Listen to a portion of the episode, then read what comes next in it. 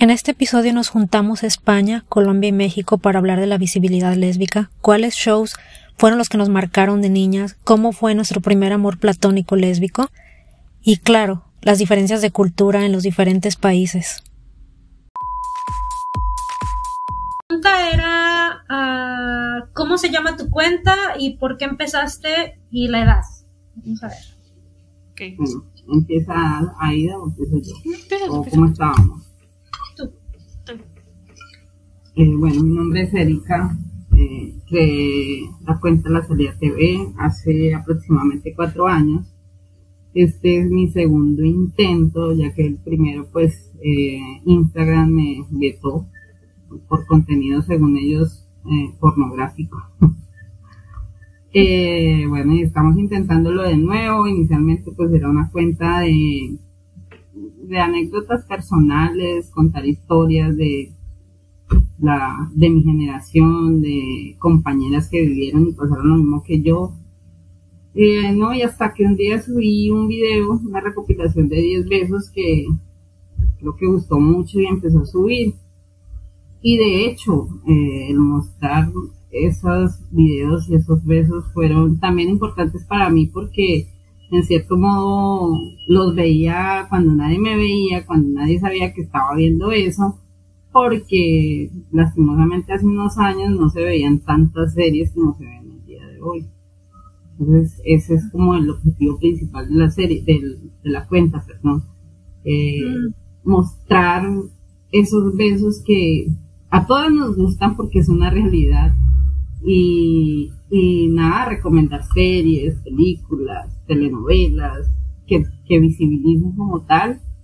Y nada, mostrarles a los demás que eso nos importa, que nos gusta y que en cierto modo nos, nos deja ver en todos lados, ¿no? ¿Y usted? Pues mi nombre es Aida. Eh, la cuenta se llama Fangirles. Empecé por Telegram, pero bueno, estamos en, redes también. Y el comienzo me rondaba la mente hacía mucho tiempo el hacer algo así, pero como que nunca me animaba porque me daba bastante pereza el tema de todo el tiempo que lleva y como que no acaba de lanzar. Y hace cosa de un año, con la pareja de Flaviera de la serie de Mente, la serie chilena, comencé a hacer el recopilatorio de sus momentos día a día cuando salía el capítulo y bueno, ahí fue más que decidido, fue algo que surgió el comenzar a sumar más series, más películas y demás y ¡pum! nació el canal.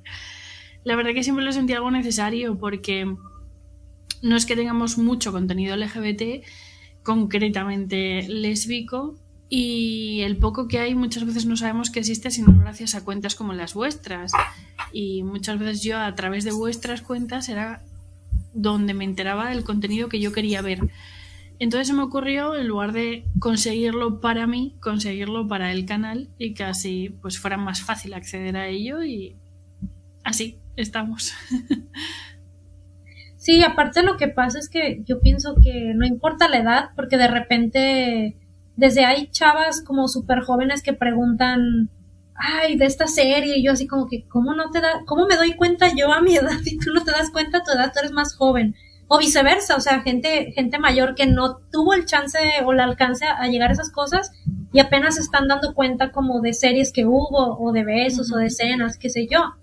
Y la visibilidad yo pienso que siempre ha sido como bien importante y como dices tú, o sea, ya la mayoría de las páginas se van a, LGBTQ y todo el abecedario, ¿no? Entonces, es así como que bien difícil encontrar material filtrado o como le dirían en inglés o así curado que, que sea nada más material lésbico o bisexual, que, que aunque seas una mujer bisexual pero estás con una mujer, pues es una relación lésbica, ¿verdad? Entonces, es bien difícil encontrarlo porque ya hay una cosa de mezclas y así, y luego ya ahora con todas las, las etiquetas y preferencias y todo esto, pues no, o sea, está como bien cabrón, ¿verdad? Y, y uno no lo tuvo, o sea, bueno, cuando menos yo no lo tuve, lo que, y lo que tuve fueron así como puros casos bien dramáticos, o sea, tipo mujeres asesinas y así, ¿verdad? Las mataron, este, se suicidaron, puras chingaderas así, ¿no?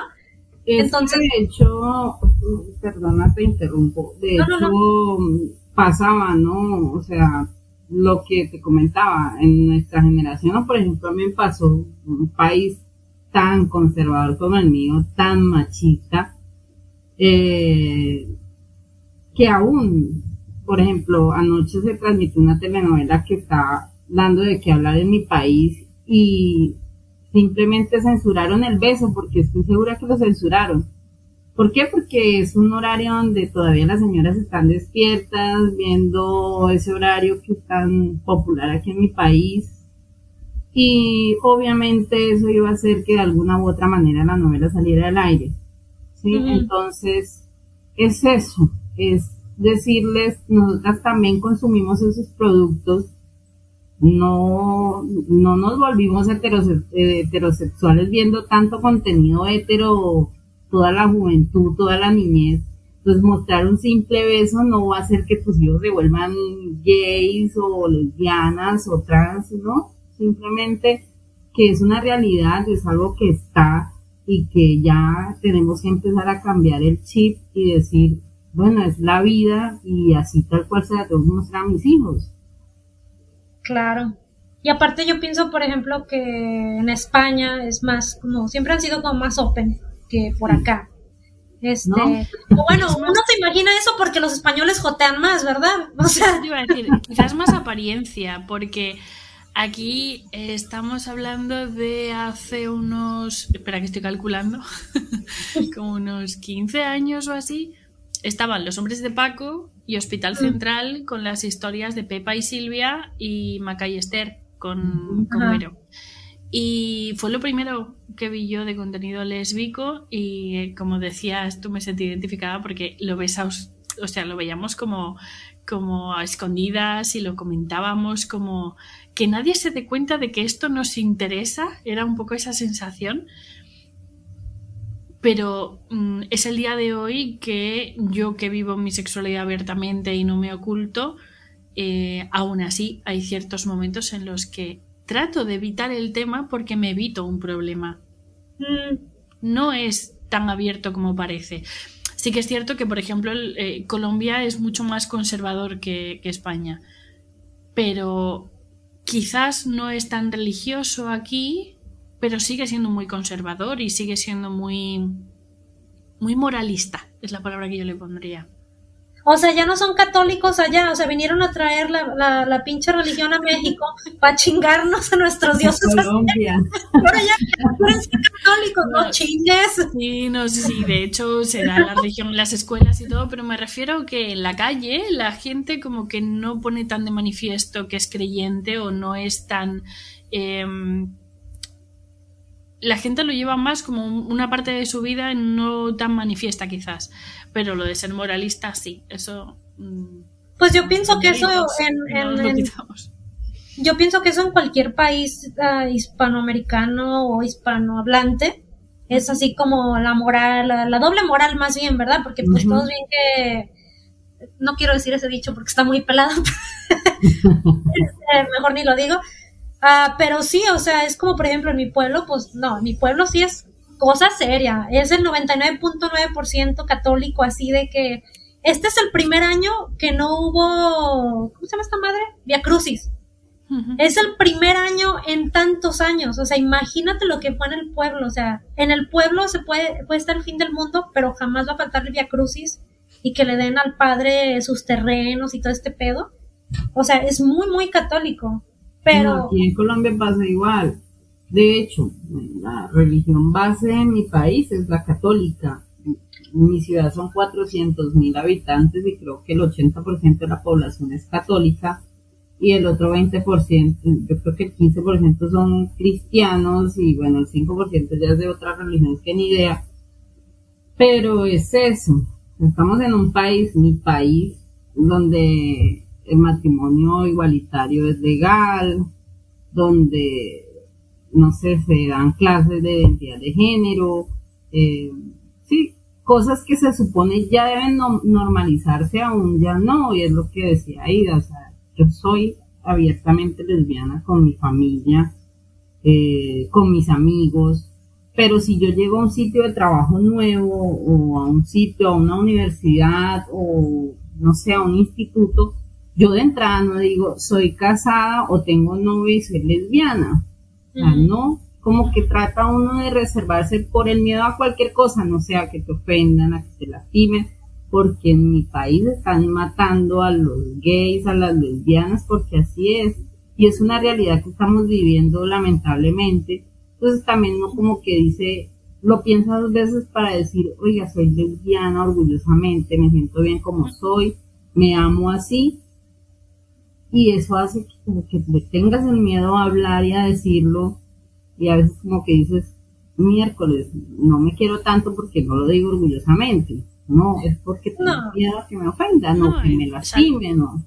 Salud mental también, yo creo que la salud mental es muy importante. Aquí está en auge ahora la ultraderecha con ese aferrarse de una manera indiscreta. O sea, es que mm, es un tema del que no sé hablar coherentemente porque lo único que me sale es mm, decir improperios. Eh, eh, para no sentirme tan mal. es que son cosas tipo eh, que quieren dar pasos atrás totalmente de o sea a ver cómo, cómo lo digo de una forma pendejamente Sí, de una forma muy absurda. Es que eh, como el hecho de querer... Eh, mm, mm, y no es ilegalizar el matrimonio homosexual, sino el hecho de que se le ponga otro nombre porque el matrimonio es solo entre un hombre y una mujer y eso es, y, como el hecho de que eh, ahora se está tratando de sacar adelante una ley de identidad de género para apoyar a las personas trans, que no es lógico que en el siglo XXI, a las alturas que estamos, una mujer, una mujer o un hombre trans tenga que presentar informes psicológicos y la transexualidad no es una enfermedad, qué santo. Entonces esas mm. cosas se están tratando de cambiar mediante una ley y hay una auténtica guerra porque tratan de impedir eso. Pero son cosas como muy absurdas, es que no se me ocurre otra palabra, o sea, es que no, soy capaz de describirlo de otro modo porque mm, se aferran a una idea de que lo clásico, lo conocido hasta ahora, porque nosotros estábamos en la sombra, no porque no existiéramos, es lo correcto. Y estamos dando pasos para atrás. Se está peor ahora que hace cinco años.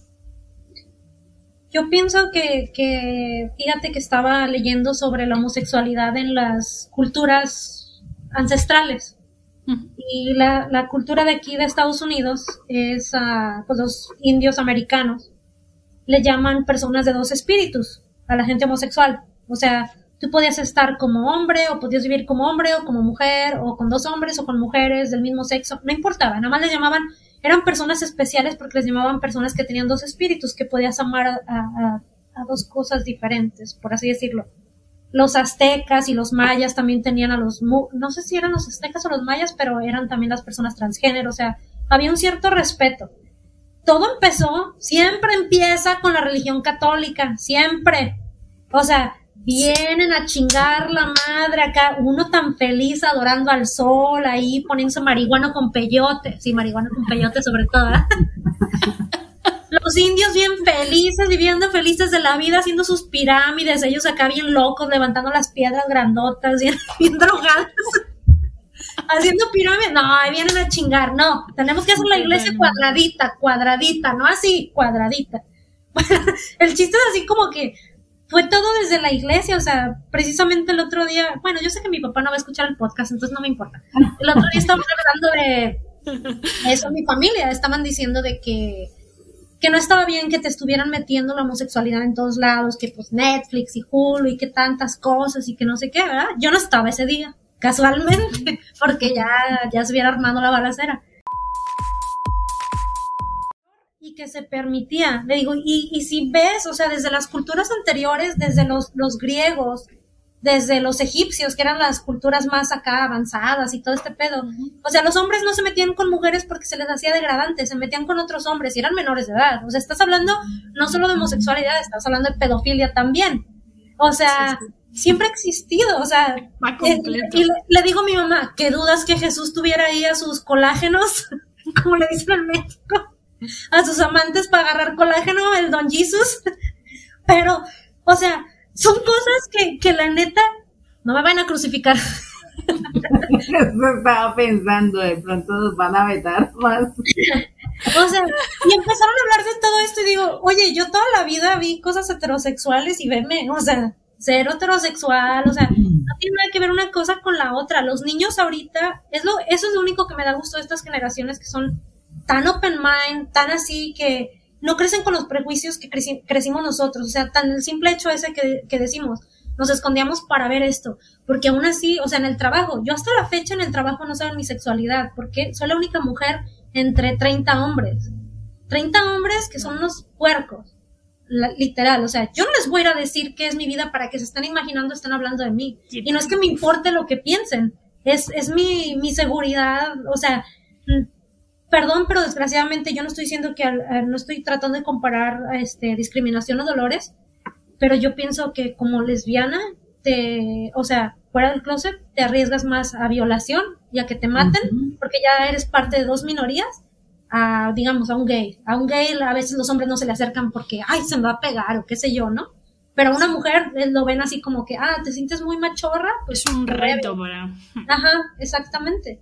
Entonces, no sé, hay cosas y, Y por salud mental también, porque aunque, aunque no se llega al punto de violación, asesinato, que bastante grave, quiero decir, eh, es para decirlo con mayúsculas, eh, los comentarios, el mm, desprestigiar a una persona en su parte profesional por cómo vive o cómo es en su parte personal, eh, son muchas cosas que por salud mental, o sea, son personas que ni te van ni te vienen, compartes una vida laboral y punto, mm, pues tú a lo tuyo, yo a lo mío, no voy a gastar energía en lidiar con tu penecentrismo. no, es que yo, yo, las pocas veces que yo trate a alguien como, digamos, como un, un compañero de trabajo y poquito más que un amigo, han cruzado líneas que yo digo, ¿para qué? Tengo mis amigos, o sea, yo no necesito que nadie sepa mi vida personal y es algo que yo le contaba a Erika mucho tiempo, o sea, hay veces que, que no es el estar en el closet, es como proteger tu intimidad. Es, es, algo que es, es algo que mira y si nos vamos si nos vamos más para atrás, ¿no? No sé si a ustedes les pasó, yo estudié en un colegio femenino, no era católico, o sea, era un colegio, pues obviamente para esas fechas era obligatorio ver como tal religión, pero estoy en un colegio femenino y ya a mis 12 años yo ya sentía y sabía que me gustaban las mujeres. Lo que pasa es que, lo que decía Alex es cierto, las generaciones de ahora ya tienen como que tanta información, como que ya saben, o sea, no tienes tú que decirles, oye, esto está bien, esto está mal, eh, no veas eso, ¿no? Porque por todos lados está la información. Cuando no sé, de pronto les pasó a ustedes, de niña sabíamos que éramos lesbianas, pero no sabíamos cómo nos, cómo decirnos o cómo decirle a esa niña, oye, sí, te gustan las mujeres y eso pasa, ¿sí? Entonces, por ejemplo, en mi caso, la primera escena lésbica que vi como anécdota personal fue en los baños del colegio donde estudiaba, niñas mayores que yo, y esa fue la primera vez que yo vi a dos mujeres besarse, siendo de 12 años y ya sabiendo que a mis 7 años ya me gustó la primer niña, por decirlo así. ¿por qué yo no estaba en tu colegio? A mí, ¿por qué no me metieron a tu colegio? O sea, a mí me había venido bien. No, la peor es que cuando yo las veo, ellos me ven a mí y, y claro, fue ver, ver eso y decir, pasa, o sea, hay dos mujeres que sí se besan, porque pues en esa época ya uno no pensaba en nada más, sino en la típica parejita de novios, qué sé yo. De hecho, uno de niño llega hasta pensar en no quiero ser mujer, sino quiero ser un hombre para poder enamorarme de esa, de esa niña. Claro. ¿Sí? Entonces, uno como niña, ¿por qué? Porque en su casa no le dicen puede pasar, es normal, ¿no? Sino que empiezan la religión a chuzar por un lado, que eso no se puede, que eso es pecado, que esto, que aquello. Entonces también a uno le da mucho miedo hablar. Y eso, eso, eso también va calando en uno, por eso te decía yo, las generaciones de ahorita tienen tantas facilidades que de pronto a nosotras no nos tocó, o por lo menos a mí no. Y por eso para mí es tan importante decir, cuando tenía 19 años, vi una película y es esta, y pues vaya, vaya y mírela, opine, disfrútela. Y, pero lastimosamente pues los finales eran tristes. pero pues igual había de dónde agarrar y una referencia y decir, bueno, si pasa. O sea, nos enamoramos de mujeres y ya. Entonces, Sí, claro. es eso, simplemente hablar y dejar a un lado la religión, que es lo que la gente no entiende, sobre todo esas generaciones de atrás. que están- Yo creo que ya no solo religión. Eh, en mi familia no son especialmente creyentes. Quizás sí creyentes pero no practicantes, de esto que sí se cree en Dios pero en los malos momentos. Y yo no fui consciente de que me gustaban las mujeres hasta que tuve 20 años. Sí que tuve una relación con un chico y mis amigas lo típico de, ah, pues esto y vivimos esto y hicimos lo otro. Y como con esa emoción y, y yo miraba y decía, bueno, soy rara para muchas cosas porque soy muy friki y ahora es algo que es guay porque está de moda. Pero con mis 15, ser friki era tener una diana en la espalda y otra en la frente para que te cayeran collejas por todas partes. Entonces yo decía, bueno, soy friki para todo, pues también seré friki para esto. Yo no siento esas cosas que dicen los demás, yo no lo vivo así, pues soy rara también para querer. Pues A ver, espérame, espérame, espérame tantito, déjame te interrumpo. ¿Qué Sí. es freaky para ti? Bueno, friki es eh, la persona que tiene afición a cosas atípicas. Claro, hoy en día Ah, bueno, sí, sí. Hoy, hoy en día quizás más normalizado, pero pues cuando yo era adolescente el que te gustaran los superhéroes, el que te gustaran los cómics. Ah, no, güey, eso es nerd. Eso es nerd. Aquí se dice No, yo lo conozco como friki también, sí. Sí, yo cuando me estás diciendo friki, yo estoy pensando, a esta le gusta el sadomasoquismo. Es que eso, aquí. O sea, alguien que dices así como friki, o sea, es así como la, así, no, pues le gusta que la amarren, la cuelguen del techo, la agarren de piñata, no hay pedo. No, me refería a cada quien sus gustos, ¿verdad? Desde que lo disfrute. desde el punto de que con 15 años yo prefería quedarme en casa leyendo o escribiendo en lugar de irme de fiesta. Entonces, la típica, lo que tú dices, nerd. Eh, yo pensaba, soy rara para todo, también soy rara para esto.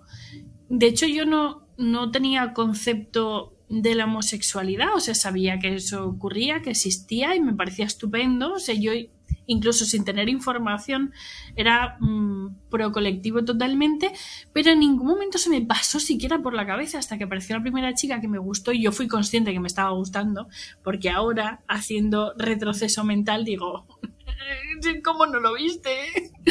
porque era muy evidente. Pero hasta ese momento que digo, bueno, ¿y ahora? Y yo decía, soy hetero, pero me he enamorado de una mujer. Mm. Estuvimos viviendo juntas, eh, teníamos planes de casarnos y todo, la relación se rompió tres años después y yo seguía pensando, soy hetero, pero me he enamorado de una mujer. Hasta Mm. que una amiga me dijo, bueno, ahora ¿a quién te presento? ¿Chicos o chicas? Porque tú tienes que salir de este bucle.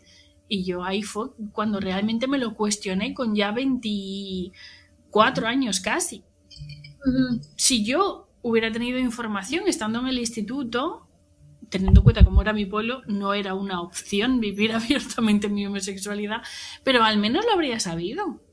Claro. Yo no conocía series, películas, claro, yo veía a la princesa guerrera y cuando se besaban yo interiormente chillaba como una loca y me emocionaba viva, pero no sabía por qué. Lo supe después. Yo creo que también influye el que, por ejemplo, en mi caso, que no es un pueblo muy pequeño, pero es una villa y al fin y al cabo es como un pueblo, se conoce todo el mundo, y esa persecución que se hace unos vecinos a otros juzgándose, que se comenta todo, que se tal, el que dirán, el que no dirán. En ese caso no era tanto la religión, sino el moralismo o esa doble moral y se vivía exactamente igual. O sea, yo si hubiera sabido antes que, que era lesbiana, solo me hubiera servido para sufrir. Así que bueno, al fin y al cabo ni tan mal, se habló después. No, pero yo pienso, o sea, como, ¿cómo te diré? Yo me di cuenta, yo pienso, ay, güey, o sea, de decir, ah, no, pues sí soy, sí soy. O sea, yo pienso que fue a los 17 y luego pasa la etapa de que no soy bisexual, así como para, así como que te cacheteas, como que dices, bueno, podría vivir con un hombre, a ver, pues me echo mis películas lenchas, a ver qué pasa, o sea, X, ¿no? Pero, o sea, en sí, ya como dices tú, ya cuando empiezas a analizarte como tu niñez, tu adolescencia, así, y yo siempre me, yo pensaba que yo me obsesionaba con mis amigas. Yo, aparte, bueno, aparte que yo soy una amiga muy, ah, o sea, yo soy muy de, de, entregada a mis amistades, pero había amistades que eran como muy especiales.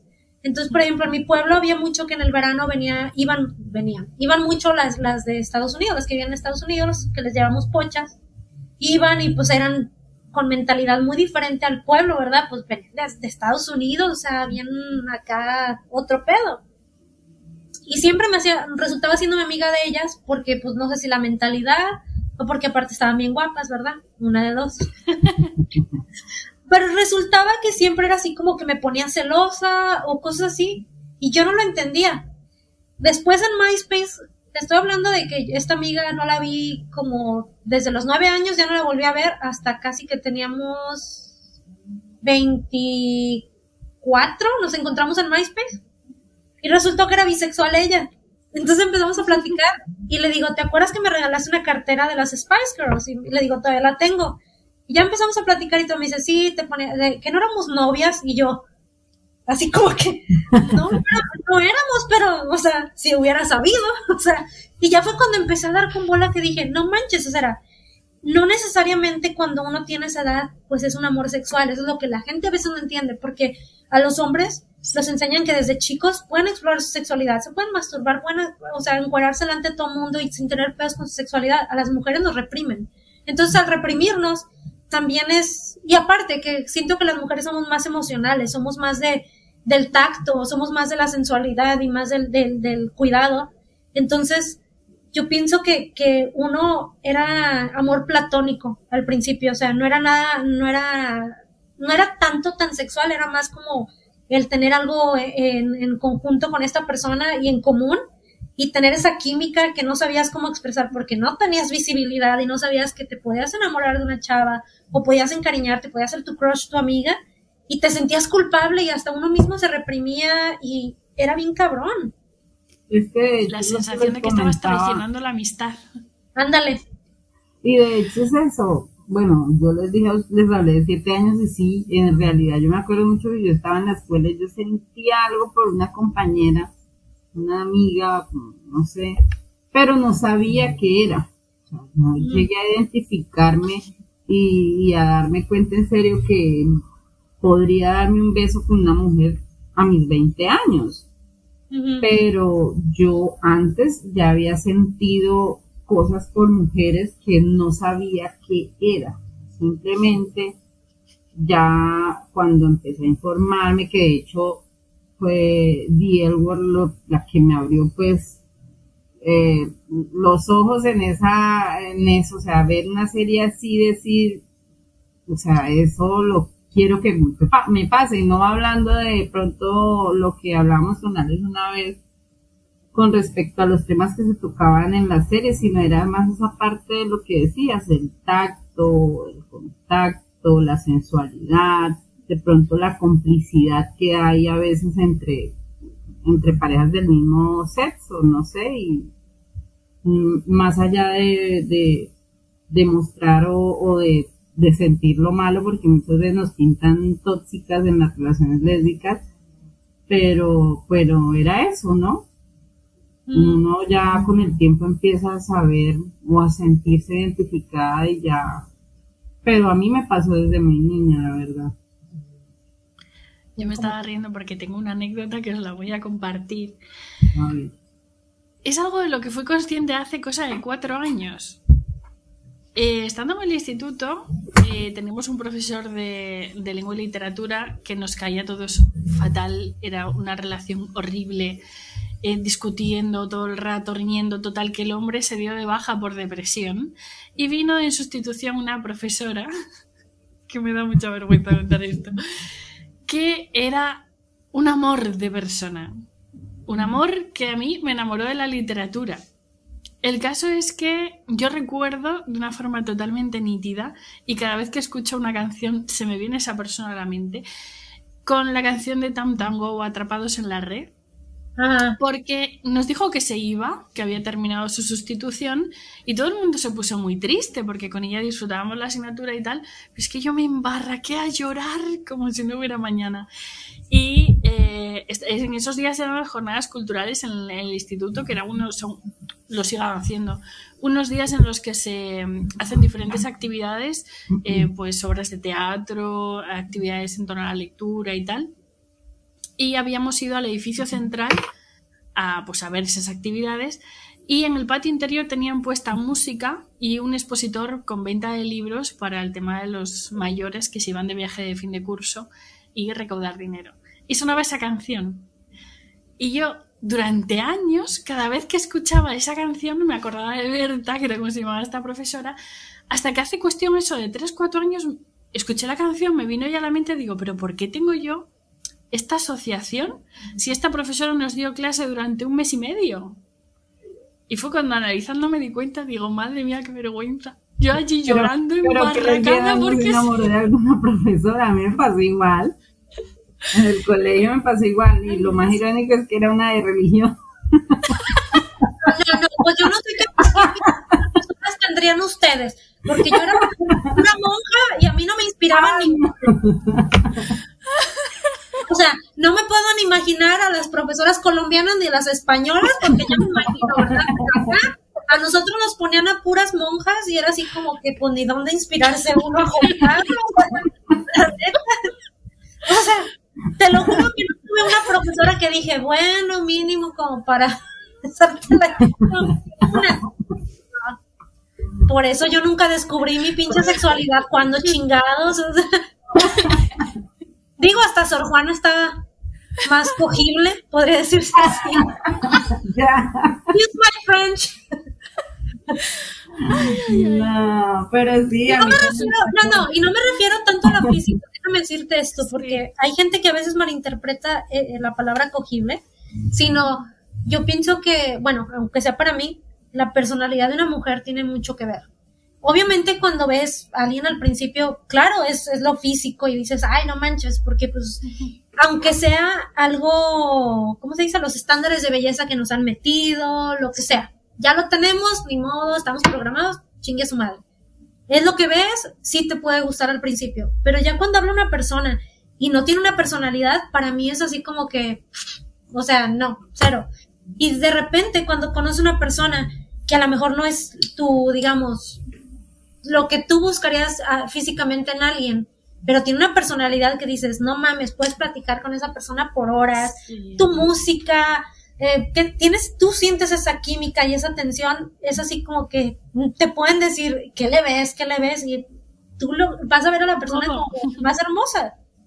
Pero yo no tengo ningún profesor, ninguno profesor tenía uso de personalidad, ni cariño a, la mí me tocó, a mí me tocó la profesora de religión, imagínate. Ah, por favor. De Jesucristo. Benedetta, Benedetta.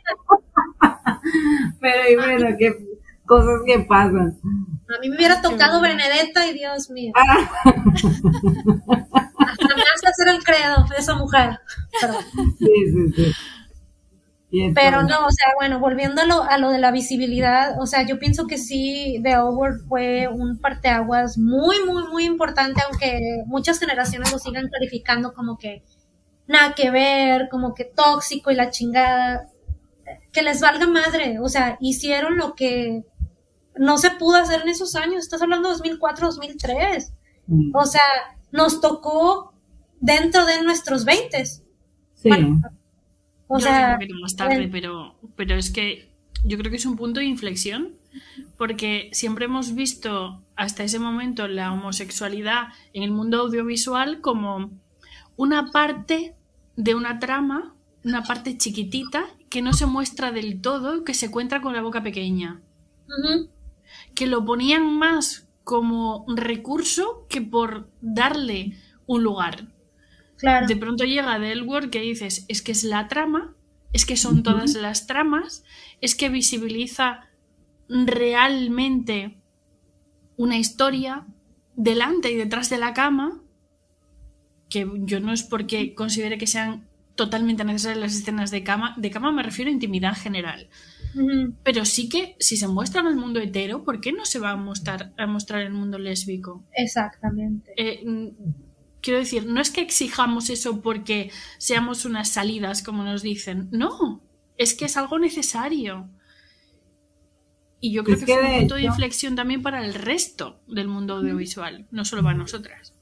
Es que de hecho es, es eso, es abrirnos los ojos a que una pareja de, de dos mujeres pueden adoptar un hijo, pueden tener un hijo, pueden casarse, pueden tener un hogar, como pueden haber infidelidades como las hay en las, en las relaciones hetero, eh, no sé, la mujer que se acuesta, qué sé yo, con varias, la, o la que es fiel, o entonces llega esta serie y nos abre un mundo de posibilidades que no habíamos visto en nuestra vida cotidiana y que bueno, tal vez muchas no la hayamos visto tampoco, pero igual nos abre la posibilidad de que sí hay, de que sí es posible y que, y que existíamos, ¿no? Entonces, creo que ese fue el, el punto a favor de Diego y por eso marcó la generación de nosotras y pueden decir lo que sea, pero después de, o sea, Diego fue la puerta a muchísimas otras series que hay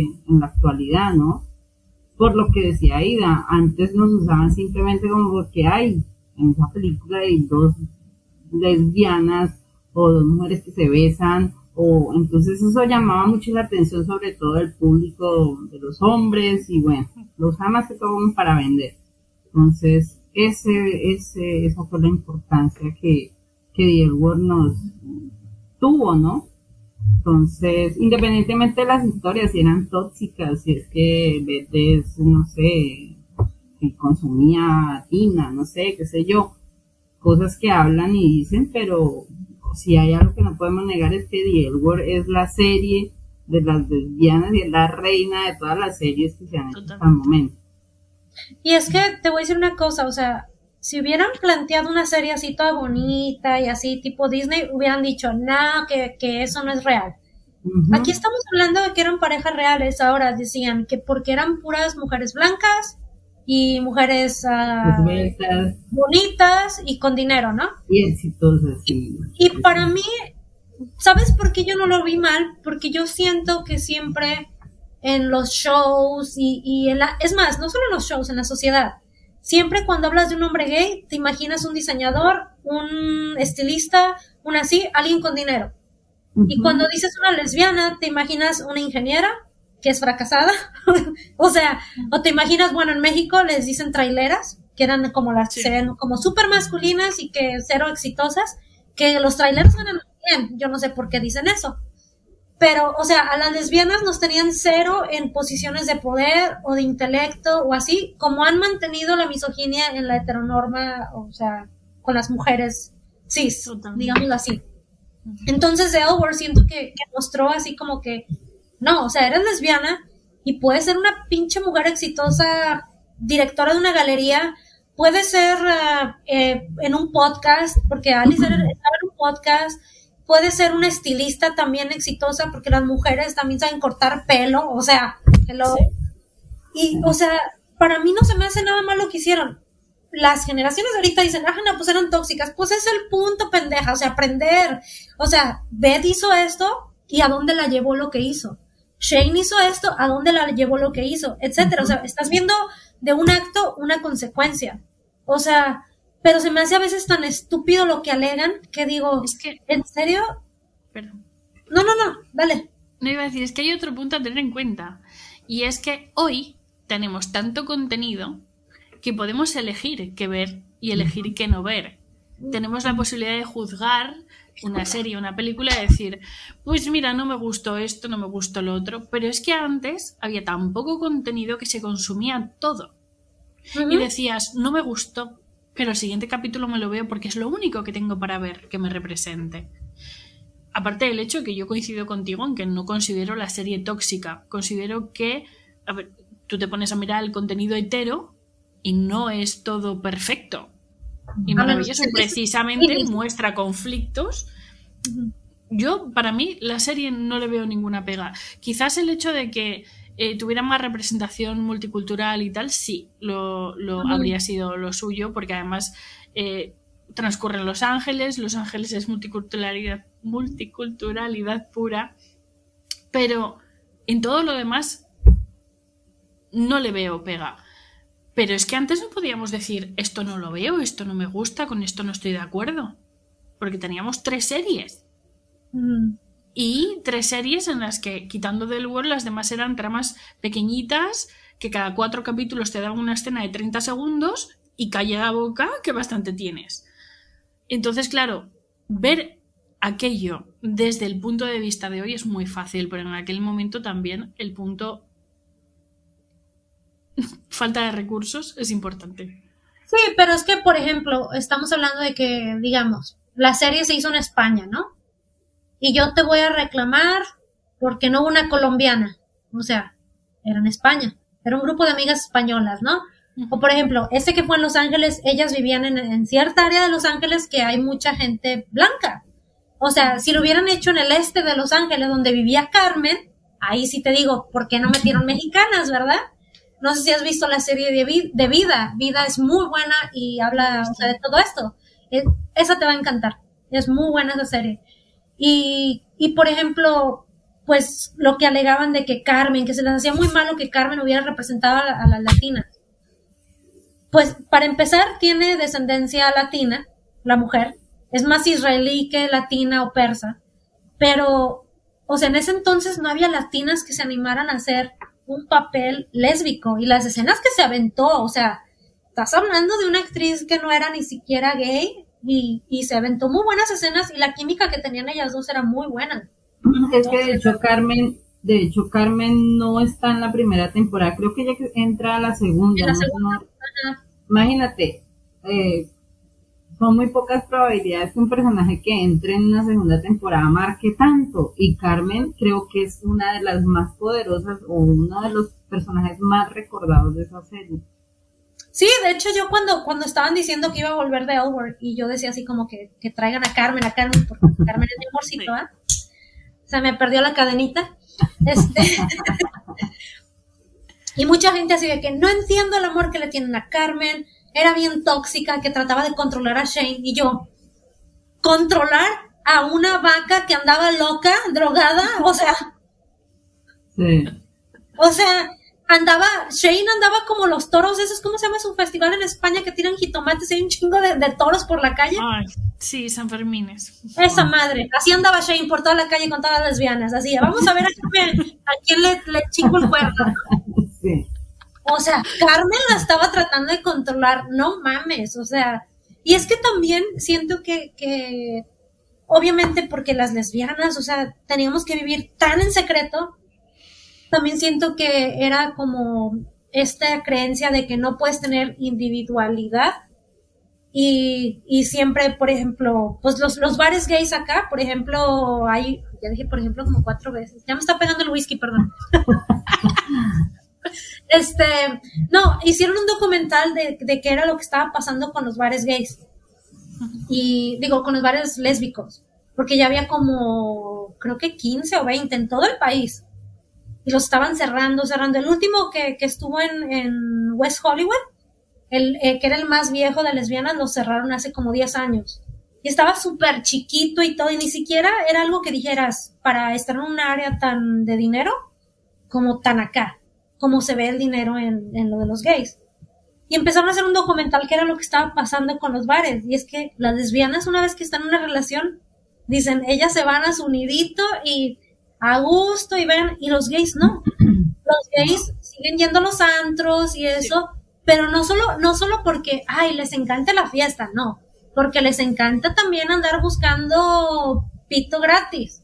O sea, son menos, la neta, son menos, o sea, es que yo pienso que las lesbianas somos más comprometidas y los gays se enfadan. A los seis meses ya están, no estoy diciendo todo, no estoy generalizando, pero pienso que los hombres son más, más propensos a buscar como una relación Ah, abierta. Aquí hay un punto y yo quiero, yo creo que parte de ahí. Las mujeres eh, antes no solo nos teníamos que ocultar, sino que era muy difícil que dos mujeres lesbianas se encontraran. Porque se vivía tan en secreto que podías tener una al lado y no saberlo. Entonces, cuando encontrabas a alguien y tenías afinidad con alguien y nacía una relación, se cuidaba tanto y se mimaba tanto que era estable y, y se mantenía. Los hombres, desde el punto de vista gay y desde el punto de vista de los hombres, abro comillas, hetero, cierro comillas, que tienen una relación con su mujer, sus hijos y después tenían sus aquello con otros hombres, era como mucho más habitual que los encuentros fueran sexuales puntuales. Y eso ha trascendido a hoy cómo vivimos las relaciones unos y otros, hablando de una forma muy genérica, porque no todo el mundo entra en cada saco, pero yo creo que eso es principalmente lo que influye. Que los hombres no se sentían eh, con la suficiente madurez emocional, y me estoy metiendo en un saco enorme diciendo esto, como para admitir que eran gays y mantener una relación gay. Se quedaba todo en encuentros puntuales con personas que no volvían a ver, y entonces esto no había pasado, me tapo los ojos y hasta luego. Porque Sí, la claro. sociedad machista no era solo machista con nosotras, también con ellos. Lo que Ujú. pasa es que luego ellos encima lo descargaban con nosotras. Pero las mujeres era como que cada vez que dos lesbianas se encontraban, había afinidad y nacía una relación, se mimaba y se cuidaba para que se mantuvieran el tiempo. Claro. Y yo pienso que eso se demostró en el documental este de. ¿Cómo se llama? A Secret Love. El de las que duraron un chingo de tiempo, así. Bueno, yo siempre, yo siempre lloro con todas las historias de amor. Es más, lloré con una película de red de Disney. Le mando un mensaje a mi sobrina y yo así. ¿Ya viste la película de Turning Red? Y me dice, sí, porque le digo, estoy llorando, pero yo así, o sea, literalmente, ¿verdad? me dice, no llores, no te deprimas, yo también me deprimo a veces y yo, no soy tan deprimente, pero sí lloré. Pero yo esa película me, me, me, o sea, me destrozó en la manera de que dices, no manches, o sea, son unos amores bonitos. Y, y muchas veces escucho los podcasts y las influencers y todas estas generaciones nuevas de los no binarios y to- todas las personas que están como tratando de poner nuevas pautas en las relaciones o en el amor. Yo pienso que no hay que gener- generalizar, pero también siento que o sea, eso de que digan, ay, no, es tóxico el amor romántico. Claro que no. ¿Por qué va a ser tóxico esperar que te traten bonito?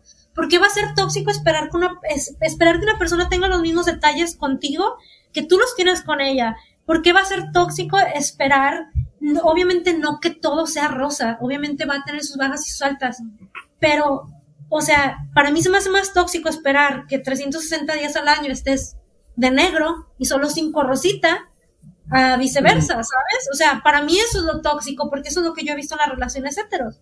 O sea, porque no le voy a reclamar 300, no, me voy a quedar con él porque cinco días al año me hace feliz, pero 360 días al año me hace la vida imposible. O sea, no mames. O sea, también uno tiene que trabajar en uno. Si no estás feliz con esa persona, órale, bye. Pero no, no, no vas a, a- para mí se me hace como que romantizar el, el, ay, es que no estoy, no estoy como juzgando la salud mental, pero yo pienso que si tienes algo, algo malo con, contigo, o que no estás a gusto contigo o con esa persona, pues también pues tienes que enseñarte a, ¿sabes qué? Bye. Pero esperar que alguien te trate bonito y esperar algo bonito, a mí no se me hace algo tóxico, perdón, pero Es no. que no es lo mismo que el romanticismo sea tóxico a que la visión que hay del romanticismo tan comercial, eso es lo Mm. tóxico. Que claro, cuando hablan de es que el romanticismo es tóxico, la pregunta es, ¿qué llamas? O sea, ¿cómo defines tú el romanticismo? Ujú. Pon ejemplos y entonces ya hablamos. Porque para mí ser romántica es mm, no tener ningún pudor, ningún problema en decirle a mi novia que la quiero y, y demostrárselo y, y- y que vivamos momentos la una por la otra y en conjunto. Claro. Eso es lo bonito. Ahora, el romanticismo no es discutir y, y que se presente tu casa con un ramo de flores y no pasó nada, no. El romanticismo es pasarte el trago de sentarte y hablar y solucionar el problema y, ¿sabes? No sé, mm, creo que el punto está también en cuál es la definición de cada cosa. Sí, claro, y aparte encontrar como, como lo bonito en los pequeños detalles, porque puede que no te traiga flores, pero a lo mejor te hace de comer, no sé, o te, te, trae tu, o sea, son cosas que yo pienso que, que son, muy pocas personas lo aprecian porque siempre esperan que los detalles sean muy grandes, o materiales, o superficiales. Vaya, de hecho, de hecho, todos no vemos lo que es verdad, todos no vemos ese significado de romanticismo igual. Por ejemplo, no sé, hay parejas donde una es muy cariñosa y otra de pronto es más atenta, entonces también se puede ver una, de una manera así, ¿no? Ser romántico no sé, no es lo que nos muestran a veces que es, no, fueron felices para siempre y no sufrieron, no tuvieron problemas, entonces esas son las relaciones sanas, cuando no, en la vida pasa que algo que no te gusta y lo reclamas y lo hablas y lo solucionas. Entonces, es eso, saber también, saber también que, que lo romántico también tiene su, sus espinas, pero igual si lo hablas y lo, solucionas, y que, y que todos lo tienen de diferente manera. Por ejemplo, tengo una amiga ya. Por ejemplo, una es muy romántica, o sea, es muy así de que, tú sabes, muy detallista y toda la cosa. Y la otra no es tanto así, pero siempre, por ejemplo, le acomoda la ropa, siempre está, tú sabes, son detalles diferentes, pero la gente siempre está esperando como que, ay, si no te trae una flor, o si no te, o sea, yo ya... Es el punto. El 14 de febrero para mí ya se me hace una, una fecha X. Los aniversarios se me hacen X. para mí es así como el día menos esperado que dices, no manches, me la pasé bien a toda madre, o sea, que ni siquiera lo esperabas, porque no es una regla, ¿sabes? O sea, no es una, una normativa. Yo no sé, no estoy haciendo palabras. A eso me refería con el romanticismo comercial. Es como lo que se espera que sea el romanticismo. A mí me vale un montón el que mm, cuando una parte de la pareja tiene un proyecto y la otra apoya y colabora y está y, ya no solo apoyo en ejecución de las cosas, sino moral, tú puedes, no sé qué. Hay muchas formas de, apoyarse y de estar ahí y con atención a pequeñas cosas. ¿Has comido? Mm, ¿Te preparo? No sé, esas típicas cosas de ser servicial hacia la otra persona porque te nace colaborarle a la otra persona, no por servicial de estoy para ti y hago todo lo que me pidas, ¿sabes? Eso yo no lo veo tóxico. Lo veo Exacto, y aparte, aparte, como por ejemplo ahora con las redes sociales que pues ya todo así, ¿verdad? o sea, yo lo veo con, con, con, muchas parejas, ¿no? Así de que, ay, que tienen que enseñar los regalos y el así, ¿no? O sea, que es así como que todo esto y así. Y qué padre, qué padre los que lo tienen así y que de veras así, ¿verdad? Qué bueno, qué chingón.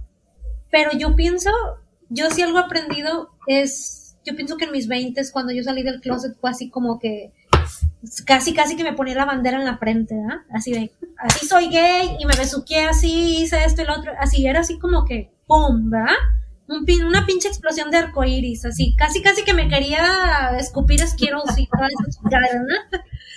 Pero ahora ya, ya aprecio lo que es la, la privacidad y la intimidad, o sea, porque especialmente con las redes sociales, porque una, una vez una, ah, mi mamá me dijo que una tía le dijo, cuando tú le cuentas a alguien los problemas de tu relación y te molesta que te comenten, es tu pedo, porque tú le estás dando paso a tu privacidad.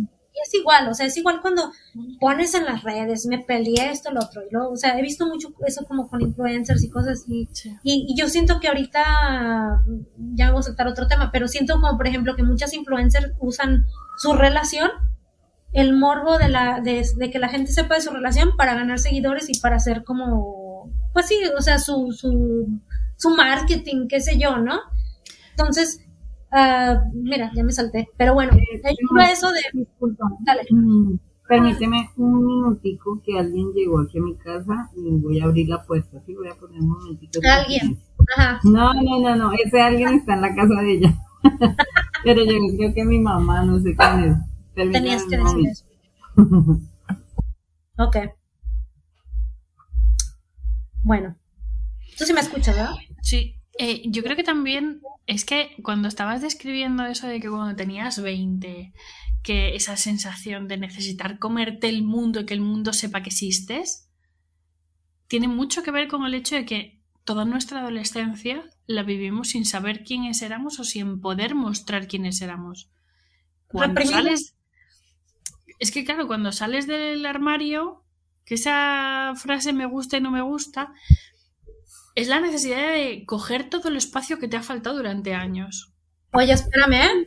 en México coger tiene un, significado Vale, a ver, ¿con qué otra palabra? Es que la utilizo mucho más esa frase, eh, o sea, esa expresión. Eh, el agarrar. Eh, tomar el espacio. Es que a mí me da tanta risa cuando los españoles usan el coger y a mí, no, parienta, yo no me cojo el coger. también lo usamos. Y es que ahora lo uso mucho, lo uso mucho. Yo pienso que de, hecho, creo que los mexicanos, cuando dice coger el bus, creo que significa otra cosa, no sé. Es que Pero aquí es súper normal. No, es que en México cualquier cosa que diga significa otra cosa. Estás hablando normalmente y ya, ya todo el mundo se fue por otro lado, ya se hizo su historia, así, así como los fandoms que hacen sus fanfics, así. Así literal. Somos otro pedo los mexicanos, somos cosas serias. No, pero, me, pasa, me pasa en general. Tengo mm, varias personas en Latinoamérica y, siempre tengo que andar con cuidado porque hay dos o tres palabras que digo mucho y en cada sitio digo, ¡ay! Ya metí la pata otra vez. Sí, literal, o sea, eh, es que eso es lo, bonito que yo a veces digo así como del, lenguaje, que cuando a veces yo trato de hablar inglés es así como que, puta, estoy traduciendo así como que estás, estás hablando bilingüemente y estás así como que, estás pensando porque tú sabes que una palabra tiene sabe cuántos pinches sinónimos. O sea, y yo, por ejemplo, en inglés, cuando no me sé la palabra, digo fucking, o sea, chingadera, para mí es la traducción. Así como no me sé la palabra, fucking shit, that fucking shit. O sea, y en español no, o sea, en español tienes como 20 sinónimos antes de decir una grosería. Pero a mí siempre se me viene la grosería primero antes que la palabra, no sé por qué. Es culpa de la Real Academia de la Lengua. Ya. Enfadarse en inglés es muy triste. Sí, nada. O sea, lo que dicen, o sea, tú le puedes En la lengua hispana, da igual en cualquiera de sus variantes, enfadarse es algo que, como dicen los argentinos, que es una frase que me gusta, el putear, es algo que se hace con tanto gusto. Claro, en México, en México es otra cosa. putear de despotricar, de decir palabrotas y de... Es algo no, pero en México también hacen con mucho gusto el putear, ¿eh? No creas. Sí, igual. Es como, como que es universal sobre todo en, Sin embargo, en, inglés hispana, sí. Muy triste. Tienen como muy pocos recursos. No te enfadas a Güey, tan solo el decir como le dicen I love you al perro, I love you al hermano, I love you a la novia. y para mí es, o sea, te, igual. te, quiero, te estimo, te amo, te, te aprecio, te añoro, te, o sea, cabrón. Perdón, amiga. Ya saben. Uno que es expresivo con las manos, parezco italiana, así ya. Hablando putas. Pero, o sea, sí, la verdad, no hay nada como el español. El español es, eso es otro pedo. O sea, la lengua española, yo pienso que si Emily Dickinson hubiera escrito en español, olvídate. Olvídate. Pero bueno, ya, ya, este, ya antes de despedirnos, que está la plática muy padre. Tenemos que hacerlo de nuevo. Pero yo quería hablar sobre el apoyo entre las cuentas, porque habíamos platicado entre tú y yo y tú y yo, o sea, Erika y yo y, Aida y yo, habíamos platicado de eso, de cómo, cómo nos conocimos y cómo era el apoyo entre las cuentas y, y cómo era a veces el egocentrismo en las cuentas. Y voy primero contigo, que tú tienes más tiempo y yo te conocí a ti, pues por eso. ¿Conmigo? Sí, contigo. Bueno, sí, eh, ya lo habíamos comentado, ¿no? Eh, creo que todas empezamos de cero. Creo que hay muchas de nosotras que de pronto se nos ocurre una idea, queremos mostrar algo que nos gusta, eh, bueno, unas ganan más seguidores que otras, y creo que lo que decía Alex, eh, yo, por ejemplo, en mi cuenta no le veo el problema, no sé, a repostear o, bueno, no sé cómo, cuál es el término, como a mostrar lo que otra cuenta haga que me interesa, que me gusta y no le veo ningún problema. Y sobre todo darle el crédito porque definitivamente es la persona que está detrás de esa cuenta está bien o mal ocupando su tiempo en eso, eh, tratando de mostrar algo que también le gusta y que es muy válido y que, y que le dedica tiempo, le dedica amor, le dedica, no sé, eh, entonces, pues en mi caso creo que no, no he tenido inconvenientes de pronto con, con mostrar otras cuentas que me gustan o que me colaboran o que me ayudan, que por ejemplo la cuenta de edad es, o sea, yo la llegué a conocer creo que hace poco porque antes me hubiera hecho las cosas más fáciles. Porque es mucho el contenido que tiene. Entonces imagínate, a mí antes me tocaba, hay películas que todavía en las plataformas no están, series que en las plataformas no estaban, por ejemplo, eh, Los Hombres de Paco, que es una serie española súper conocida, que creo que es de las primeras eh, parejas lésbicas que conocimos, que fue de país Silvia, que también nos hizo llorar profundamente con ese final. Eh, Trauma. Sí, y, y no, me tocaba irme a un montón de páginas de internet con virus. Con mala calidad, ventanas emergentes, bueno, en fin. Pornografía. sí, sí, sí, exacto. Y veo cuentas como las de Aida que, que yo digo, está, están, el contenido está ahí. Sea, y fácil, práctico, y lo puedes ver, y bueno, sí, hay gente que dice, ay, no, pero es que las cuentas oficiales, las plataformas, pues que eso genera que hagan más, más series, pero es que hay gente también que no tiene los medios o de pronto en su país esa plataforma no funciona, que me pasa por ejemplo a mí, que hay, creo que Apple no funciona acá, creo que hay una que otra plataforma que aún no funciona en mi país, entonces compartir ese contenido, que ella se tome el tiempo de subir historias, por ejemplo Alex que hace eh, comentarios con respecto a la historia de, lesbianas que, que, nos, que han marcado como tal la historia y, y ella hace sus resúmenes y compartir esa información tan valiosa como para Alex o como para Aida, o como para mí también, porque hacen parte también de, de una parte de mi vida, ¿no?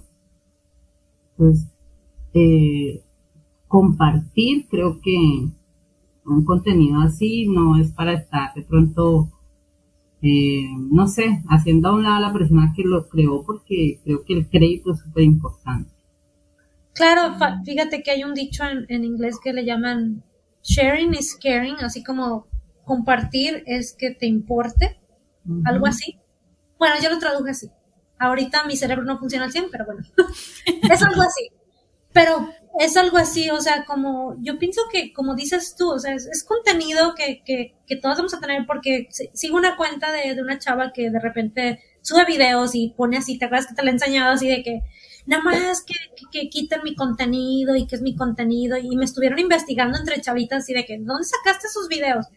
No, güey, yo me voy a Twitter, o sea, paso, tú no sabes el tiempo que yo paso haciendo investigaciones, o sea, parte de, y, parte de que, que, mis, mis amigas entienden mi trabajo, de que, que uno hace, como por qué lo haces y, y, la importancia que tiene para la comunidad. Yo, gracias a, a, a la salida, yo tengo lo que tengo porque ella me empezó a compartir como videos que yo no tenía, o sea, que pude haber conseguido, pero ella me los dio. O sea, ella así de no hay pedo, hacemos esto, o sea, por la calidad, todo eso, o sea, es, es cuestión de, de, de, hacer como sororidad. Y yo siempre he creído en eso. Yo no creo en, en, en, eso de voy a hacer una cuenta para llegar a la fama y yo no creo en eso. Para mí es, es como, como dices tú, güey, o sea, es como que alguien más tenga, a mí que alguien me escriba, no había visto una historia así, me tocó, eh, me encanta leer esto porque me identifiqué, no manches, y el trabajo que haces tú, cabrona, o sea, con todo respeto, tú sabes que los lo sé. Eh, el trabajo que haces tú bajando una serie, o sea, eh, eh, no me puedo imaginar, güey, porque si para mí me lleva así como horas, horas hacer como pinches ediciones de, de imágenes, un video, un beso, no me puedo imaginar tú.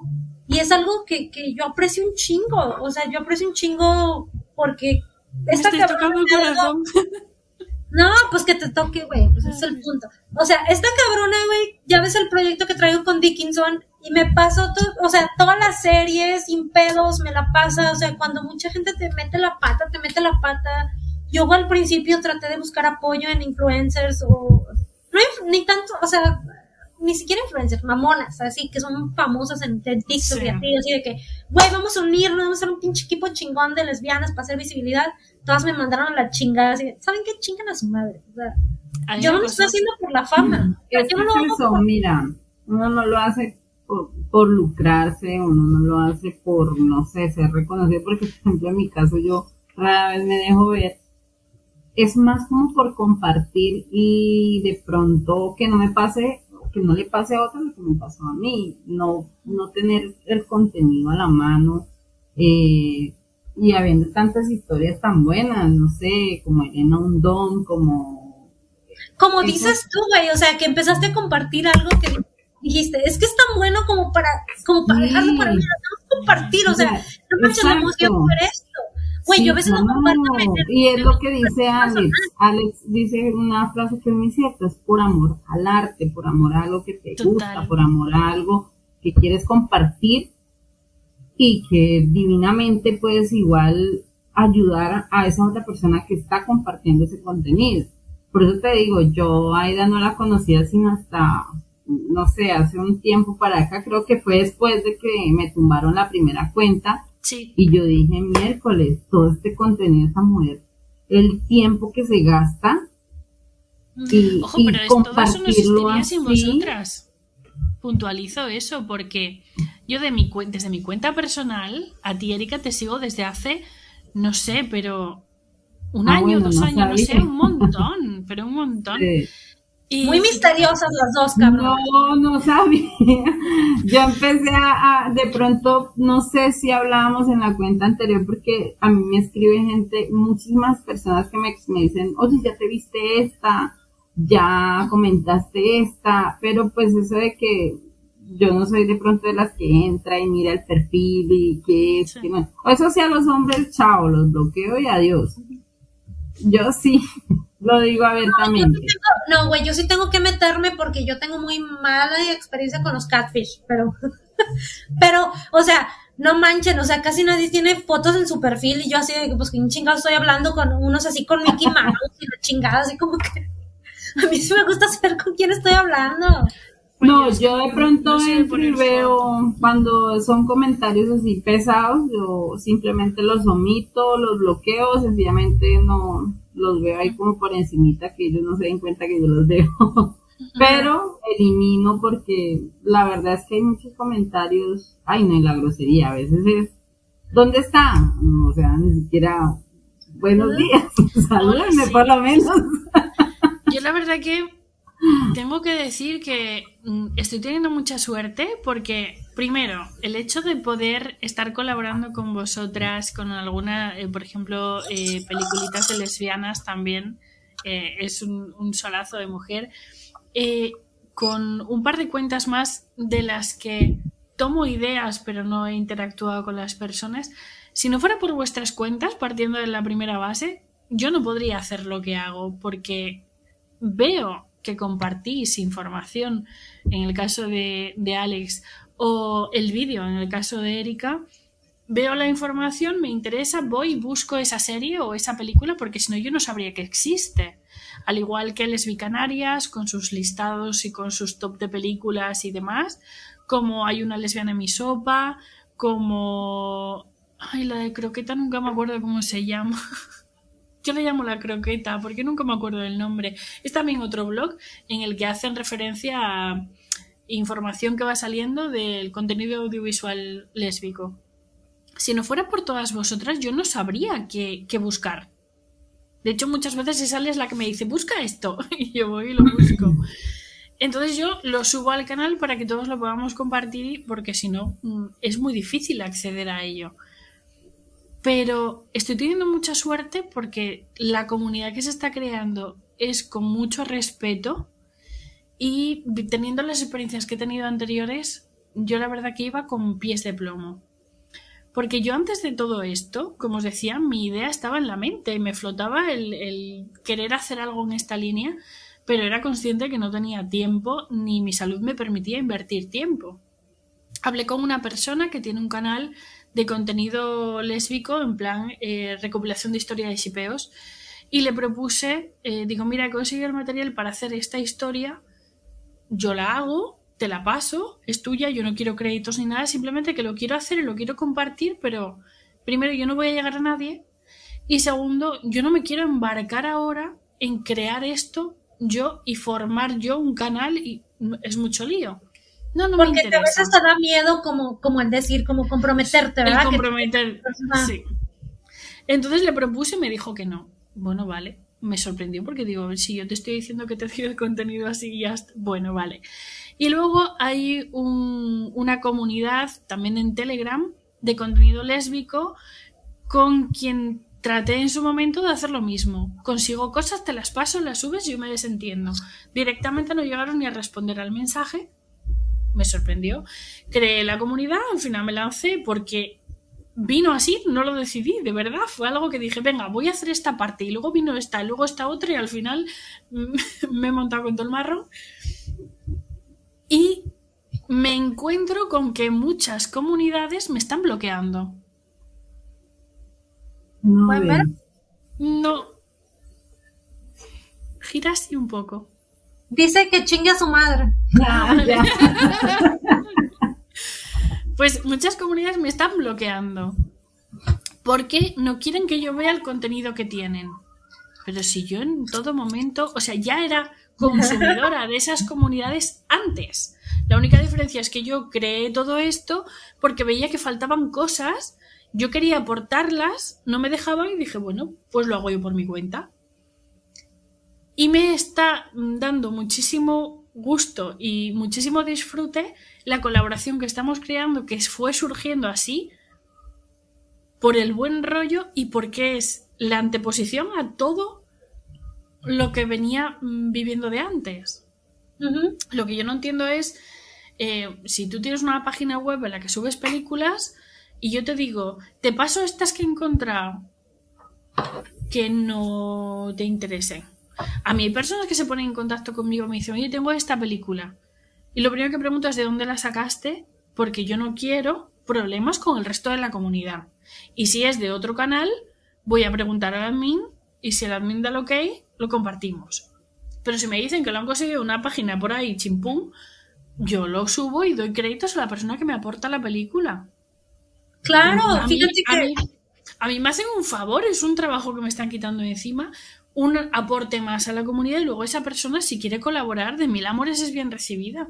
Tengo poquitas personas que colaboran porque ha surgido de forma así, en ningún momento yo les propuse, pero no sé, a mí me parece bonito que tengamos un lugar que el lugar incluya blogs, cuentas de Instagram, el canal de Telegram, no sé qué, pero que tengamos un lugar, una comunidad interconectada que podamos acceder al contenido que nos interese, me parece chachi.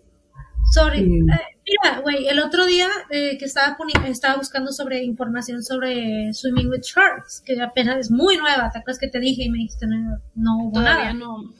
Entonces, solo encontré un video en Twitter y busqué a la chava y le dije, ¿sabes qué? Me encantó tu edit, no tengo material, lo puedo, eh, tengo una página así ya está, te quiero dar crédito, tienes Instagram, me dijo, no tengo Instagram, le dije, ok, voy a poner tu Twitter porque, o sea, no, don't worry, you don't have to do it. O sea, me dijo, no, no te preocupes, no tienes que hacerlo. Le dije, no, lo voy a hacer porque a mí se me hace bien importante. Yo no me voy a dar crédito de algo que yo no hice.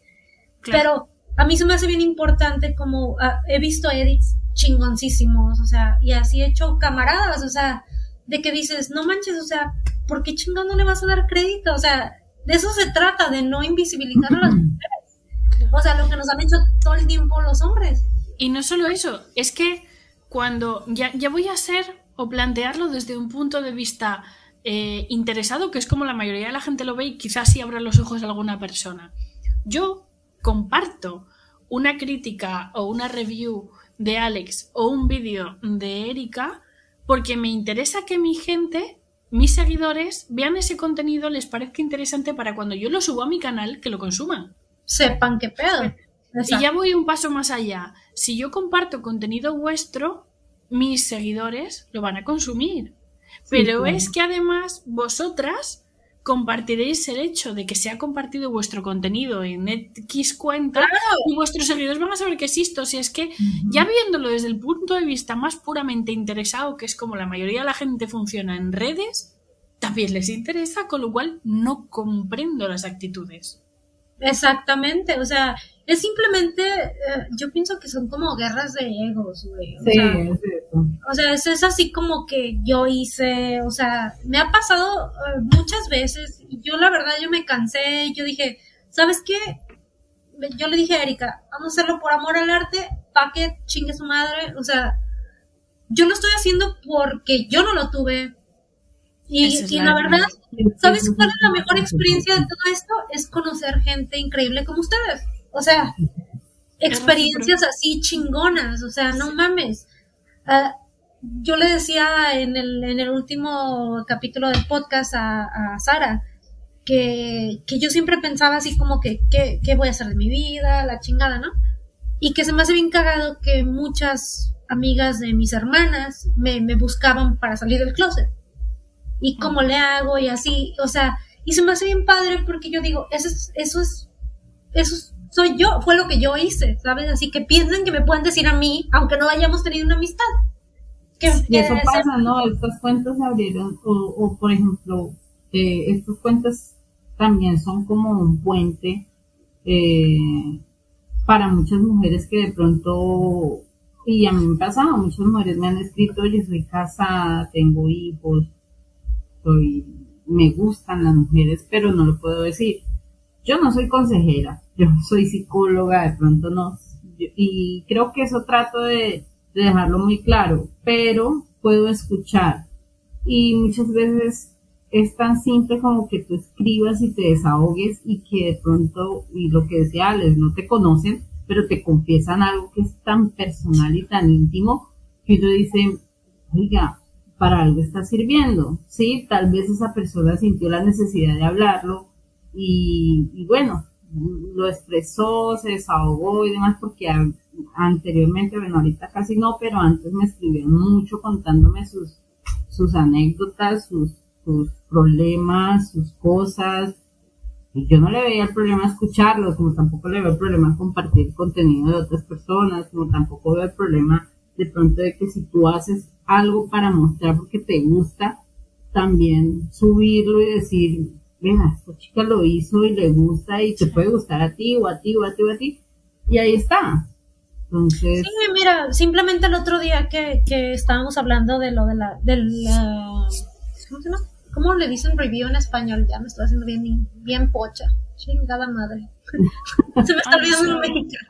No sé cómo, El- cómo sería la traducción. La ¿Reseña, quizás? reseña, esa madre. Ok. Eh, ay, güey, no- espero que no me metan pedos. Están haciendo la reseña de la película de Elena Ondón. Elena Ah, Ondón, sí. para mí, le- se la mandé a, a Erika. Y estaban diciendo que era de las peores películas lésbicas. Mm, No, Y- pero si es el beso más largo de la televisión, o sea, Ya solo con cine. Déjame Es más, ni siquiera el cine, ni siquiera el cine con parejas hetero ha tenido Sí, un sí. beso como el que tiene sea, Endón. bueno, de hecho nos- ya, ya nos, ya, nos barrieron, beso. ya nos barrieron, pero tenemos que, que, que chingárnoslas. Pero bueno, esto fue hace un chingo. El caso es que la persona que hizo el review es una mujer trans lésbica, ¿verdad? ella tiene un podcast con otras mujeres que hicieron un podcast sobre The L Word. Y todos los, los, reviews que yo escuché de The Word fueron así como críticas, así lo peor de The Word. Todo, todo así, toda esta temporada. Y yo decía, no manches, a mí se me hizo padre, o sea, toda la química de Gigi, o sea, todo lo que están tratando de manejar. Trataron de incluir a tanto que las pobres no pudieron en ocho episodios, o sea, no mames, antes tenían 20. O sea, y con cinco personajes. Ahora tienen que incluir a toda la comunidad, bueno, X. Empezó a criticar la, la película así horrible y para empezar, o sea, andaban, eh, eh, ella dijo así como que, ah, pues me voy a poner marihuana y vamos a ver la película y lo peor, la, la, la. Y empecé a ver los comentarios y digo, tú sabes lo que fue para nosotras las mujeres lesbianas. Que, o sea, no, yo no estoy diciendo que ella no sea lesbiana, nada más digo, como para, para la comunidad lésbica en ese entonces, porque ella yo pienso que tiene unos 20, 22 años para nosotros las que ya tenemos arriba de 30, lo que fue Elena Ondón, fue así como que ver dos señor, una señora casada con un pastor besuqueándose con, con esta vieja y las, o sea, para mí la señora casada, o sea, yo sigo viendo esa película, a mí me sigue haciendo así como que no seas mamón, o sea. No, y tú escuchas, es que yo... Y es muy buena historia. no, y es que, mira, tú ves a Elena Ondón y es, las escuchas a las dos y uno dice, o sea, nomás en su forma de respirar, de, hablarse, de, de, mirarse. De las miradas, no dice esto, es una maravilla.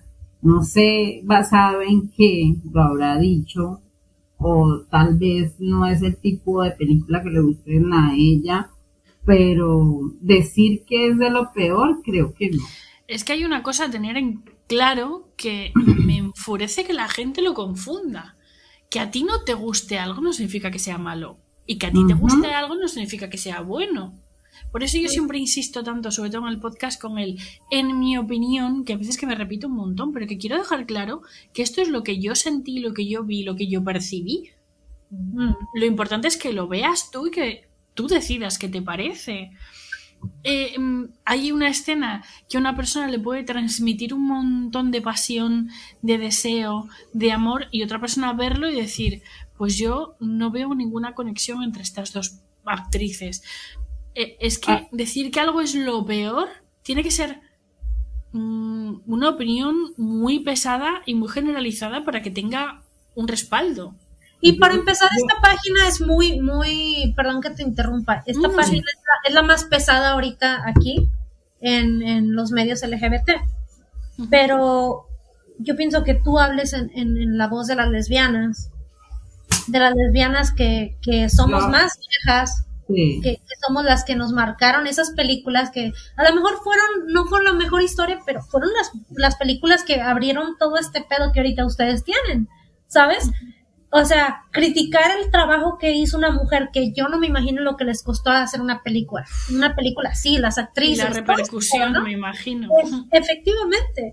Entonces, para mí, el, el, hacer eso se me hace así como que como que se me hace una falta de respeto a las nuevas generaciones, así de que, ay, no, igual que con Delaware, así, ay, es tóxico. A ver, pendejo, ponte tú a producir eso, o sea, es que precisamente... póngase a luchar lo que nosotros luchamos o lo que las generaciones de atrás lucharon para que vean lo que era ver eso, o sea, no mames, o sea, como para que digas, ay, o sea, y van a decir, es ah, precisamente lo que decía eh, ahí ahorita. Hoy en día hay tanto contenido que ya muchos, ya en bastantes sitios ya como que es muy normalizado, ¿no? Y hay tanto contenido que tú dices hoy voy a ver Orange o voy a ver Dickinson o voy a ver, no sé, The World segunda generación, qué sé yo. Y hay tanto contenido que uno, bueno, pero es que si nos devolvemos 15, 20 años atrás, ¿cuántos, no sé, sale un comercial donde dicen, eh, la primera serie con casi 90% de sus personajes lesbianas. O sea, eso, hacerlo en una época donde era más conservadora, donde en serio no podíamos decir quiénes éramos, entonces eso marca la diferencia y eso pasa con Elena Undón también. una película que es importante para nosotras por la época, por cómo se hizo, por batir un récord, porque es que el beso es un beso de más de 3, minutos 12 segundos. Entonces, Ahí, ahí, ahí. Apunte a lesbiana de honor que se sabe el tiempo, por favor. No, sí. Espérame, y ni siquiera es un beso sin química, era un beso con No, no hay beso. Exacto, porque yo actualmente he visto series, pasa el Elwood y sé que voy a meterme en camisa de once balas, pero en The World último, la última generación hay parejas que no tienen nada que ver, o sea, que tú las ves y dices aquí no hay nada, o sea, es un relleno hay parejas sin química que uno dice, ¿sí? Güey, hasta, hasta que Gigi y Dani se besuquearon fue así como que, ¡pum! ¡Chingue su madre! Claro, porque, porque por ejemplo, que fue Sophie y Dani a mí no me inspiraban mucho. No. O sea, pero lo que dice ella también es verdad, puede que a mí no me guste. Pero eso no quiere decir que sea malo, porque de pronto a otras sí les gustaba. Por eso a mí, por ejemplo, me, cuando empecé la página me escribían así como que, oh, eh, ¿por qué estás excluyendo a, los no binarios y a bisexuales y así, así, así? Digo, yo no estoy excluyendo a nadie, yo nomás estoy hablando de mi punto de vista que yo soy una mujer lesbiana. Yo no voy a hablar del punto de vista de una mujer lesbiana trans, de una mujer bisexual o de una mujer no binaria. Yo soy lesbiana y este es mi punto de vista y este es, esto como yo veo las series, como yo veo lo importante de la serie o qué sé yo, ¿no? O sea, yo no estoy diciendo que yo soy experta, yo lo estoy hablando desde mi punto de vista, como lo dices tú, o sea, y no estoy excluyendo, nada más estoy como sacando lo que a mí me gusta. Eso me pasó al, al comienzo de empezar a compartir contenido me escribió un chico que me escribía de parte de un grupo de chicos que porque no subía contenido gay. Entonces yo le, comenté que es porque no tengo pito. perdón. tranquila. ya se me acabó el lleno, ya voy directo. Es contenido LGBT, pero mm, nos centramos en contenido sáfico porque tú, como chico gay, tienes, pegas una patada y te salen 30 lugares donde ver contenido gay. Y te vas a chingar. Y tú buscas un ranking de contenido de contenido homosexual de este año de Netflix y de las 10 películas que te salen, solo una es lésbica. Y con suerte hay una trans. Con suerte. Todo lo mm. demás es contenido gay. Entonces, yo no tengo nada en contra. De hecho, hay alguna que otra. Te diré que habrá tres o cuatro, pero. Y de hecho, hay una serie. Pero eh, por eso surgió la colaboración con un contenido, o sea, con un canal de contenido gay, gay que hay en Telegram. Por la cosa de que si llega algún chico gay al canal, sepa dónde ir a buscar contenido. Yo no me voy a centrar en eso pero no excluyo para nada el resto de letras de la comunidad. Pero yo voy a dar lugar al contenido sáfico y al contenido trans al que tenga acceso porque es otra, otra parte de la comunidad que no tiene lugar donde consumir contenido. Pero el resto, si tienen dónde, que lo consuman allí. Yo no voy a dar lugar a todos porque cuanto más se abarca, menos se aprieta. Sí, exacto. Como por ejemplo yo, o sea, yo me enfoqué, lo que te digo, yo me enfoqué en el contenido lesbiano porque pues, yo no puedo hablar de lo otro y yo pienso que, que, que no hay un lugar donde se, se filtre, vaya. O sea, que, y aparte que, que tú pones en, en Google, ahorita precisamente, tú pones lesbianas latinas o, o, beso lesbiano y te aparecen puras películas porno. o sea, ni siquiera es, es, algo de noticias, no es nada. O sea, lo pones en inglés, pones algo gay y ya, ya hay páginas así como más. Tú sabes. Yo os diré que en la búsqueda de contenido he dejado de utilizar torrents. Hasta ese punto llega. Porque es literalmente imposible buscas una película y al cuarto o quinto intento te sale la película. Todo lo anterior es porno.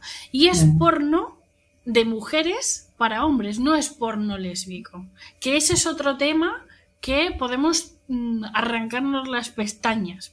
Porque es muy, o sea, me, me, enfurece mucho el cómo la comunidad lésbica, sáfica en general, pero lésbica en concreto, es tan sexualizada y hipersexualizada y tan... Me callo, que no estoy hablando del podcast. Mejor ni hablemos. Pero bueno, yo sé que tú también ya estás hasta no sé ni qué pinches horas son allá, porque ¿cuántos duramos? Como cuatro horas para ver qué, qué pinches No seas mamón. Aquí son las diez. Excuse my French. Pero yo sé que tú también tienes cosas que hacer. Pero vamos a cerrar con el por qué seguimos con nuestra cuenta, cuál es el propósito y dónde nos pueden encontrar. Colombia. Bueno, eh, seguimos con la cuenta porque es importante seguir visibilizando, es importante eh, y es súper importante igual que el entretenimiento, así suene tan básico, eh, nos pone en el mapa, ¿sí? en mi cuenta el objetivo es recomendar películas, pero por lo general siempre subo la escena del beso muy puntual y muy al grano. Eh, pero en la reseña por lo general, bueno, en el pie de, ahí, no sé cómo se dice eso, eh, trato de escribir, recomendar dónde verla, ¿sí? Entonces, eh, básicamente... Aunque pregunten de nuevo. Aunque pregunten de nuevo, aunque ponga muñequito, aunque ponga plastilina, aunque ponga todo lo que tenga que poner, siempre me preguntan. ¿Cómo se llama? ¿Quiénes son? ¿Dónde la veo? Pasen el video. Es contenido lésbico. Sí. Entonces, no, mi contenido, sin discriminar a nadie, eh, mi contenido es 100% lésbico. Los besos que van a ver entre mujeres, eh, porque es lo que no vi y lo que quiero que se siga mostrando. No es más, es básicamente eso. España. Pues eh, el objetivo no tengo ninguno en concreto. De hecho, yo el otro día se puso mi chica a contar el número de seguidores total entre todos los canales y yo en ningún momento me imaginé llegar a más de 100 personas. O sea, yo ya estoy flipando. no tengo objetivo, yo quiero seguir haciendo esto mientras el cuerpo y el tiempo me lo permitan. Sin más. ¿Y la jotería? El, el, aportar a la comunidad, el dar eh, material, el que la gente tenga acceso al contenido y que mm, quizás cambie esto el día que tenga posibilidad de crear, que era mi, mi primera alucinación mental, el crear una plataforma de contenido LGTB de forma legal, quiero decir, como legal no tengo acceso porque no tengo un duro y soy pobre, pues lo he hecho del el plan B. Pero quizás eh, la única opción sería hacerlo eso, de, con una productora, dar espacio a personas que puedan crear cortos, que puedan, no sé, movilizarlo como tiene que ser. es lo que es quizá a lo que, lo que viene después si algún día tengo acceso. O sea, como hay un punto lejano en el horizonte. No, no, no, no está lejano. Mientras tanto, seguir haciendo lo que hago y disfrutar y, y, no sé, seguir viviendo momentos muy chachis como este con vosotras y cuando interactúo con, con personas que tienen eh, cuentas de contenido y surgen eh, conversaciones que me presta un montón, como se dice aquí en Asturias, y que, que yo en ningún momento me imaginaba nada de todo esto. Que soy una cuenta muy pequeñita, pero soy 10.000 veces más, más grande de lo que me esperaba. Quiero decir, el, contacto, el, el intercambio, el ver cómo la gente en el grupo no solamente habla de contenido LGBT, sino que charlan entre ellas, el buen rollo que se respira. Yo Mm, firmo por quedarme como estoy. El, el acceso está en Telegram. Os puedo compartir que hay ideas y proyectos a medio plazo de poder crear una plataforma, aunque sea en modo B todavía, pero sí el tenerlo de una forma mucho más accesible. Y seguir así, no sé, seguir haciendo esto porque lo disfruto, sin más. Por amor al arte. Es que es por amor al arte, güey. Sí. Yo, por ejemplo, pues yo, yo ya iba como que a, a tirar la toalla porque ya me han tirado el TikTok varias veces también. Uf, Pero no me lo tiraron como acá mi, mi compa el Instagram. El, tu Insta, el Instagram de la salida lo tumbaron casi a los 50 mil seguidores y nos dolió así de pinches putos. Ah, perdón, perdón, excuse my French. Ah, pero aquí no hay quien censure. Aquí se puede hablar, digo. Sí, sí, sí, Pues. No, la verdad que me pareció Pero el chiste es seguir creando contenido. o sea, horrible. para mí Así. es seguir creando contenido lésbico y, y lo No, chingón es es que conocer todos los personas- días sale contenido nuevo, todos los días hay algo Claro. por ver, todos los días hay algo por recordar porque estas generaciones no han visto de pronto películas de antes como Elena Undón, porque voy a seguir peleando por Elena Undón.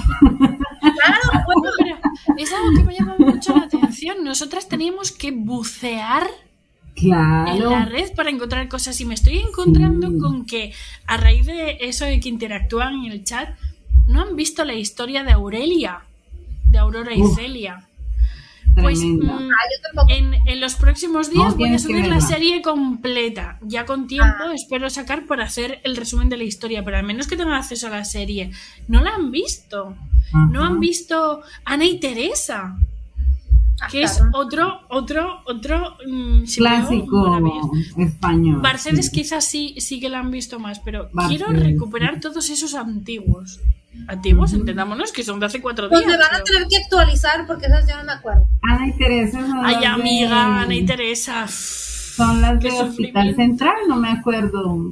O sea, no Ah, me acuerdo de la serie, pero no me acuerdo las, de las... Sí, son de Hospital Central, no. Hospital Central son eh, Maca, Esther y Maca y Esther, sí. Eh, Ana y las Teresa son de amar en tiempos revueltos. Ay, esa es, esa es muy bella también. Eh, eh, de ahí viene mi impulso por, en un primer momento, querer crear recopilación de momentos. Porque tú cuando buscas los momentos solo te encuentras los besos, cuando se dicen te quiero y el final. Ah, pero no y gusta. Alex, no Ana y Teresa- Claro. Ana y Teresa viene antes de Luisita y Amelia. Sí, Creo que la- Amar en tiempos revueltos es una serie larguísima también, que va antes de Amar es para siempre, pero Es que son Amar casi en tiempos continuas. revueltos, sí, estaba en un canal. La serie pasó a otro canal y al cambiar de canal cambió de nombre. Entonces pasó de Amar en tiempos revueltos a Amar es para siempre. Y en la primera están Ana y Teresa y en la segunda están. Luisita y Amelia. Luisita y Amelia, esas son las que, de hecho, en Amar es para, en Amar es para siempre cuentan el final de Ana Sí. y Teresa, que es trágico también. Que se- o sea, se las cepillan simplemente Sí. de forma verbal. O sea, ni siquiera llegan a salir. Simplemente No dicen, salen. hemos recibido un telegrama. Ha muerto. Sí. Hijo, ahórrate la escena, que te cuesta dinero grabar una escena. Ahórratela, qué necesidad. Sí, sí, ¿Qué- sí, qué? sí, eso pasó. No, cabronas, ustedes están pesadas. No, lo Esa- que pasa es que España creo que es de los países donde más series, más personajes han puesto en la historia de la historia lésbica. Más ¿Y que cuántos han Argentina. tenido un final decente? Sí, Eso es lo que a mí me duele. Luisita y Amelia más o menos, o sea, Las únicas. es- las únicas, sí. Porque Y tenido- Bueno, Argentina. Argentina, pues ha sacado también muy buenos personajes. Colombia sí, no, Colombia, pues, Colombia todos los doblajos las ocultan. Pero sí. Bueno, pero nunca es tarde si la dicha es buena. Oh, Pues vamos a creo. tener que tener, yo pienso que otra, y luego vamos a tener que invitar a la chilena. Porque Sí. Chile también tiene muy buenas series. Claro. ¿Qué, qué canal es? ¿Quién es la chilena? Se llama 90s, Your 90s, Your 90s, no me acuerdo, güey, pero pues, No, sí, no. sí te 90s acuerdas, o te lo ficción. voy a pasar. Ah, You Friendly, salían, oh, 90s, Sí, ya sé quién es. La he comenzado a seguir hoy, no la conocía. Esa Sí, cuenta. está, está botana la compa. Pero pues nos vamos a juntar ahora la colombiana, la española y la chilena. Todo un va a faltar la venezolana. Pero, Pero creo bueno. que de los países que más contenido han hecho, bueno, han puesto en, la, en el mapa son de España, yo digo que son los- las- las reinas de... Y Tienen Chile. muchísimo- Y Chile. Sí, sin, per- sin finales felices, pero los han puesto. Ujú. Eh, Argentina, Chile, creo que Argentina México, uno que otro, pero muy cortito. Ay, no, México no, México ni lo mencioné. México, no, estoy tratando de recordar. Yo nada más estoy de metiche. Los mexicanos nada más estamos de metiches. No, pero Julio y Mariana fueron. Brasil, güey, Brasil. Julio y. Mariana pusieron la vara muy alta. Juliantina igual estuvo ahí atrás. Sí, sí, pero pues no así Pero como que pues no, no, a mí la verdad, Brasil, Brasil es Juliantina pedo. casi no me convenció, no sé. Yo no la vi, así que no puedo opinar. La tengo Bueno. pendiente. La de Juliantina, Sí, a mí casi no me pegó. Es, es Juliantina, no. no empecé. Pero sí me pegó Bárbara López. No, no. Y más porque se negaba a sentirse. güey. Porque en Juliantina no parecía que, o sea, como que no, pero ya después dijo, no, aquí es. Y ahí se quedó. Es lo que le estoy diciendo una amiga. Primero se negaba, pero ahora ella lleva tres lesbianeses. Sí, tres, tres. Muy contenta Eh, eh. la mujer. Abramos el melón de cómo actriz que interpreta papel lésbico, actriz que si no sale del armario al menos dice que no le importaría tener una relación con una mujer. Bárbara López. Abramos el melón porque el tanto por ciento anda por el 80-85 calculo yo. Sí, a huevo. Por eso, así empiezan. Mira, te voy a decir que, que la mayoría de las actrices que yo, yo quería así como en mi mente a los 18, que se besen con una mujer, que se besen con una mujer. Ya todas, casi todas se besaron. Y yo pienso que el 70 ya dijeron así como que no hay pedo. Entonces, a huevo. Les benicemos el mundo, ya que nos van a decir que estamos, eh, ¿cómo es? Satanás está por todo, así Lucifer, así bien contento. Eh, no sé qué del paraguas, del paraguas queer, es que no me acuerdo cómo es la expresión que utilizan, pues vam- que lo digan por algo, les benicemos el mundo. A huevo. Pero bueno, tenemos que juntarnos una segunda vez porque esto estuvo bien. Cuando queráis. Yo me echo una siestita por la tarde y listo. Ah, tú estás cabrona, güey.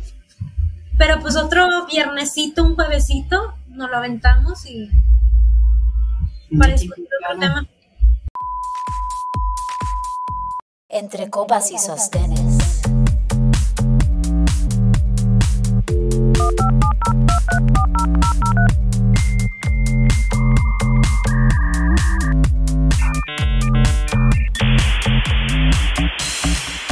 The Lesbian